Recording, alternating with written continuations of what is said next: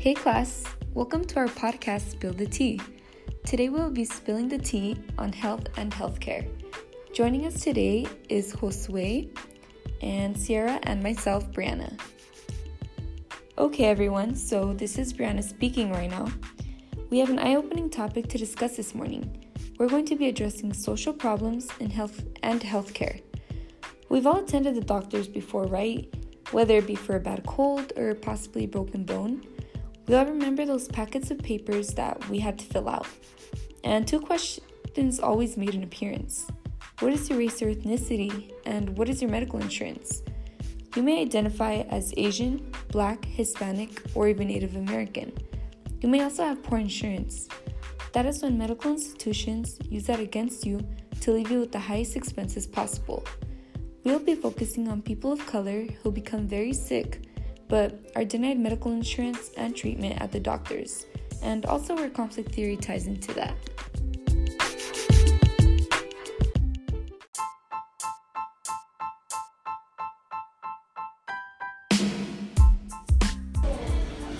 Hello, class. My name is Sierra, and I'm ready to spill the tea about institutional racism in the United States healthcare system. Minority health status has eroded, and there have been no significant improvements in the removal of barriers that are due to institutional racism. Since 1980s, there have been low birth rates and life expectancy in the African American community. Because of institutional racism, minorities have less education and fewer educational opportunities. Minorities are disproportionately homeless and have significantly poor housing options. Communities with a high proportion of minorities are more likely than predominantly white communities to be exposed to environmental toxins, including lead and asbestos. Minorities work in jobs with higher physical and psychosocial health risk, such as factory workers and fast food workers. Institutional racism in healthcare has affected access to healthcare and quality of healthcare received disproportionate closure of hospitals that pr- primarily serve minority communities, minorities disproportionately excluded from nursing homes because of Medicaid policies, which result in fewer expenditures on minority populations for nursing home care. Also, disproportionate number of racial minorities have no insurance, unemployed, or are employed in jobs with no insurance benefits. The crazy part about all this is our United States legal system has been reluctant to address issues of racial discrimination that result from policies and practices that have a dis- disparate racial impact. The legal system, however, will address issues with racial inequality in schools and the workforce, but they won't address healthcare issues. Federal governments have taken no action in addressing rights enforcement problems in the healthcare industry.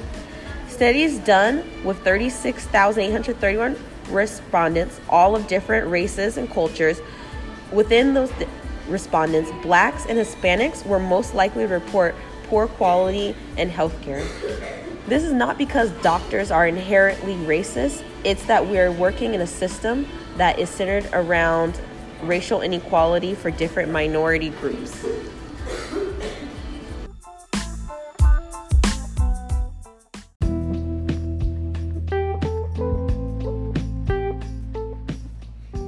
Alright, so by now you're probably feeling really depressed and thinking to yourself, this can't be true. But despite the overall improvement of life expectancy in the United States, which is 80 years old, we still lag behind other high income countries when it comes to healthcare. There's been a lot more research being done on how social class affects health outcomes. And historically, poor people just haven't had access to healthcare services. I mean, as college students, we can all relate to that. We are worried about getting injured because we don't have health insurance. A lot of us are not insured. We take part-time jobs just so that we can come to school and hopefully get a better better paying job that will give us health insurance coverage. And the truth is that in lower income communities, there's not much education on the issue of health when it comes to nutrition, eating healthy, or exercising, especially if you're an immigrant and you may not speak English. You're just not getting the information that you need to take care of your health quality. In our textbook, Social Problems Continuity of Change, in figure 13.5, it breaks down how the rich report having better healthcare service when compared to lower income families, who report having poor healthcare quality. And by the age of nine months, poor children are already more likely to exhibit poor health and lower cognitive and socio emotional development. That means it's impacting their brains. By the age of three, poor children are two thirds more likely to have asthma than children from wealthy families. And a lot of this is due to environmental racism, which is when poor people who most oftentimes are people of color, are more likely to live in urban areas and in other locations where there's unhealthy air quality, water pollution, hazardous waste, and other environmental environmental problems. I mean, we live in San Bernardino County, which is known for having poor air, air quality. I think it's the worst air quality in the state. In the US, the truth is that there's a social distribution of health, and it's based on social class, gender, race, and age. Social class is the way that our country operates its stratification system, also known as a class system, meaning that people are separated into the upper class, middle class, and lower class. Also, this is going to affect the mental health of people who are poor. A lot of people who are living in poor conditions have high rates of serious depression and stress, which is going to have an impact on their overall health quality.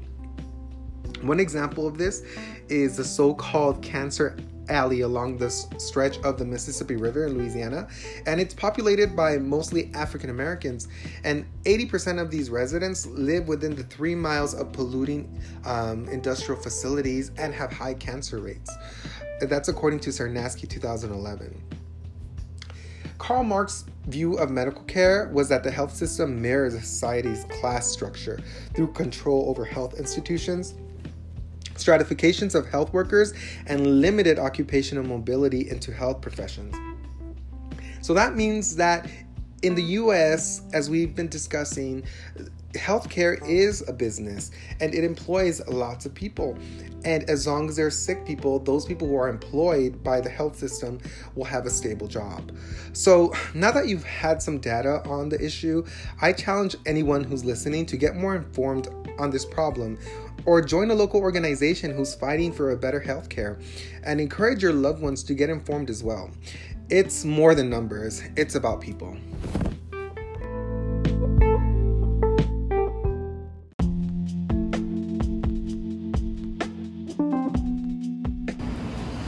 All right, so now that we've spilled the tea on the data and put numbers on the social problem of healthcare disparities, let's talk about the institutionalized problem. Institutionalized discrimination overall is very evident and clear in medical institutions. We see how insurance companies are run like businesses, and a lot of times they are charging so high a price for these medications that people can't even afford them. And we saw a little bit about uh, that in the movie Sicko by Michael Moore, directed by Michael Moore. Uh, Sierra's here with me, so I want to kind of get her thoughts on it. What do you think, Sierra? What do you think about the movie? You know, I I understand that we live in a capitalist society and everything's about making money, but we're talking about people's lives here. We're talking about life or death. There are people dying out of here from chronic diseases all because they can't get health insurance. Um, the part of the movie that I think affected me the most was when the insurance worker who talked about how she was get information from people and she would know automatically that they wouldn't be approved. She showed that long list of pre existing conditions that disqualify you for health insurance and it was almost everything. Like this could be anything, anybody. And you know, I just want to reiterate, I just think it is sad and we really need to do something to fix our healthcare system. People are out here dying. This is life or death. And I just think these healthcare insurance companies are just too focused on money. I mean, what do you think?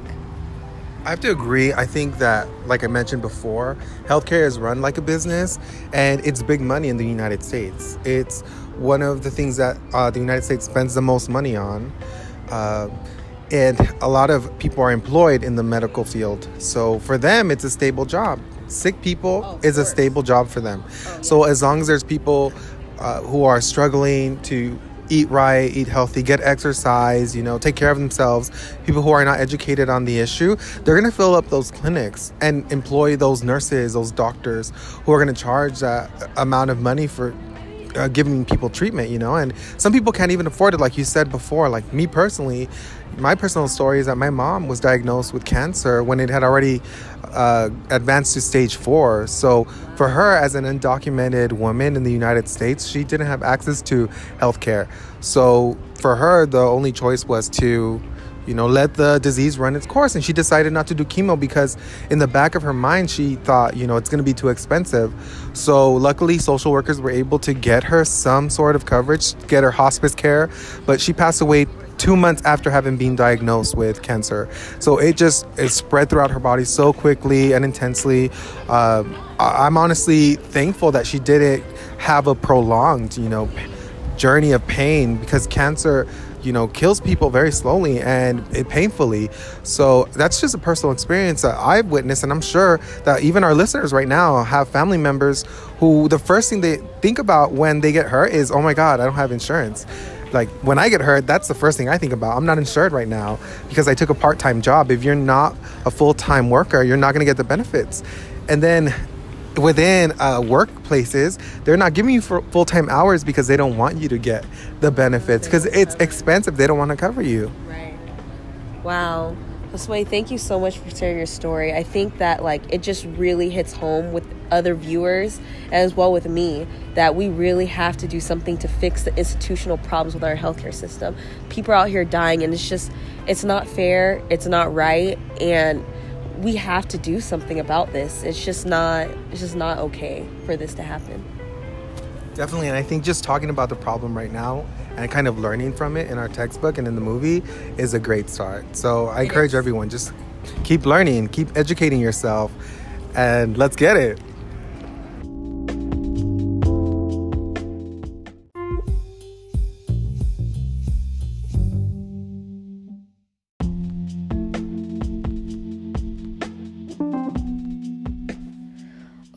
Now that we've discussed the history of racial and ethnic inequity in health, now we want to explain why this continues to be a social problem today. So, we're going to start off with talking about the lack of access to healthcare insurance for minorities, as well as quality healthcare.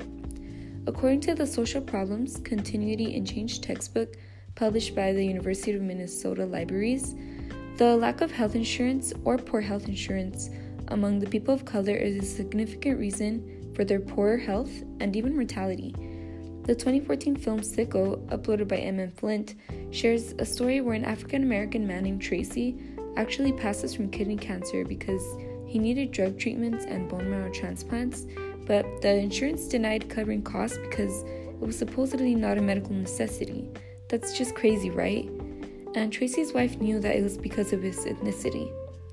If you watch the rest of the film, you learn that a lot of doctors working for the HMO try to deny the most patients of treatment that they can because the doctors with the highest percent of denials get a bonus and they're viewed as better doctors for even saving the hospital's money. A lot of the times, the doctors will even diagnose patients with a pre existing condition that they may not even have just so that they can deny them from receiving the treatment that they're requesting. Not only that, but patients are prescribed expensive pharmaceutical drugs so that hospitals are even gaining more money back. So, clearly, minorities are easy targets for denial. Through the lens of conflict theory, you can see that the bourgeoisie are the medical institutions that want to make the most profit, and the minorities are paying funds that they simply don't have. Then, the 2016 article, Racial and Ethnic Disparities in the Quality of Healthcare by Kevin Fiscella and Michelle R. Sanders, it has shown that Minority patients have worse control for high blood pressure, blood sugar, cholesterol, and HIV because doctors may have racial bias when treating them. Even in emergency situations, the 2019 public health article, Emergency Medical Responders Confront Racial Bias, confesses that minority patients were less likely to receive morphine and other pain medication in the back of an ambulance compared to white patients. Also, if you take a look at a city like Redlands with Caucasians as the majority, you can spot plenty of Sprouts markets and Trader Joe's around the city. But if you look at San Bernardino, there's more Stater Brothers or other grocery stores that might not have fruits and vegetables that are as fresh or organic as Redlands. So, people of minority are kept unhealthy, so thus they become sick and they're not treated for it. Next up are current events that are going around. Um, there's a lot of controversy about the decisions that Trump is making during his presidency. As of this year, the New York Times article, Healthcare and Insurance Industries Mobilized to Kill Medicare for All by Robert Pear, informs that U.S. doctors, hospitals, and drug companies are forming unions to prevent the idea of a democratic Medicare for all single payer health system, or universal Medicare, whichever way you like to call it. Bernie Sanders is one of the Democratic candidates that's really interested in implementing this. But a lot of people are against this. They want to keep the Affordable Care Act that we have now, which, you know, where people are getting their medical insurance from their jobs and they're paying for it. Um, they feel that a whole new entire system will be too dramatic of a change for the way that doctors do business and it'll take away jobs from people working at insurance companies. But Karl Marx would say that these companies and insurance companies don't want to lose control over who they exploit for money. They want to keep making money. As for popular culture, addressing the people who are against universal Medicare, these people have been posting videos and Twitter posts trying to warn people that Medicare for all is going to just increase taxes and give politicians too much power over medical decisions. And they feel that most Americans are comfortable with the act that we have now, and it's working. But that's not the case for minorities, and we all know that. And also, the people who are against it feel that it's not a good idea, and this is probably because they already have good insurance and they don't really mind if other people around the country can't afford it. If it doesn't conflict them, they don't need to worry. As for college students, the 2018 article Mental Health Disparities Among College Students of Color by Dr. Sarah Ketchen Lipson, a recent survey is shown, done on 43,000 students, where students of color reported to experience greater levels of unmet mental health needs compared to white students. And you know, colleges and universities are becoming more diverse, with 40% of students identifying as minorities now. And these students are developing emotional distress and depression from people who are racist against them, people with Islamophobia, people who cyberbully them. But the problem is that a lot of staff and healthcare professionals that offer services to help them are coming from majorly a Caucasian background. And so the people, the students of minority, don't feel comfortable reaching out for treatment with these healthcare professionals because they feel like since they're from a Caucasian background, they might not understand them or they'll discriminate against them too. But as of lately in colleges, there's funding that is creating social media based programs such as YB Men for Young Black Men, where youth is learning about mental health and they're gaining more social support amongst each other and they're sharing their stories and they're trying to not allow fear of discrimination to keep them from seeking treatment anymore because it's simply not right.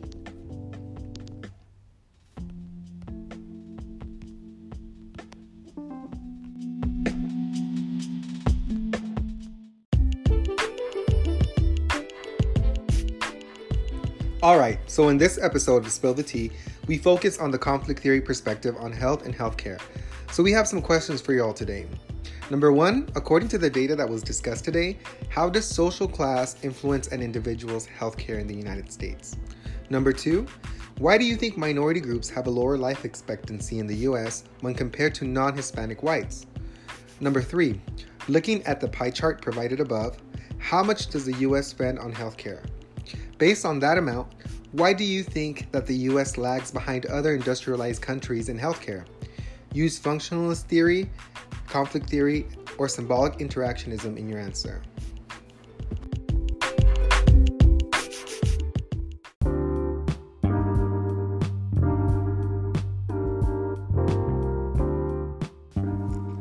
So, racial inequities in health and healthcare has survived throughout history and made its way to the present. People of minority tend to become ill from unhealthy conditions at home or at work. and they stay ill due to the fact that their medical insurers will not approve coverage for their treatments because they are minorities. Conflict theory can explain many areas of this corrupt medical system. People are suffering every day, dying from lack of access to quality healthcare, and the bourgeoisie continue to let capitalistic tendencies rule the US. And Karl Marx would predict that a revolt is soon to come.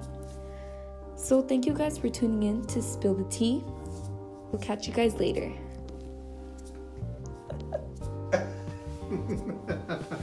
My creepy laugh is gonna be recorded. I'm so dead. Okay, 15.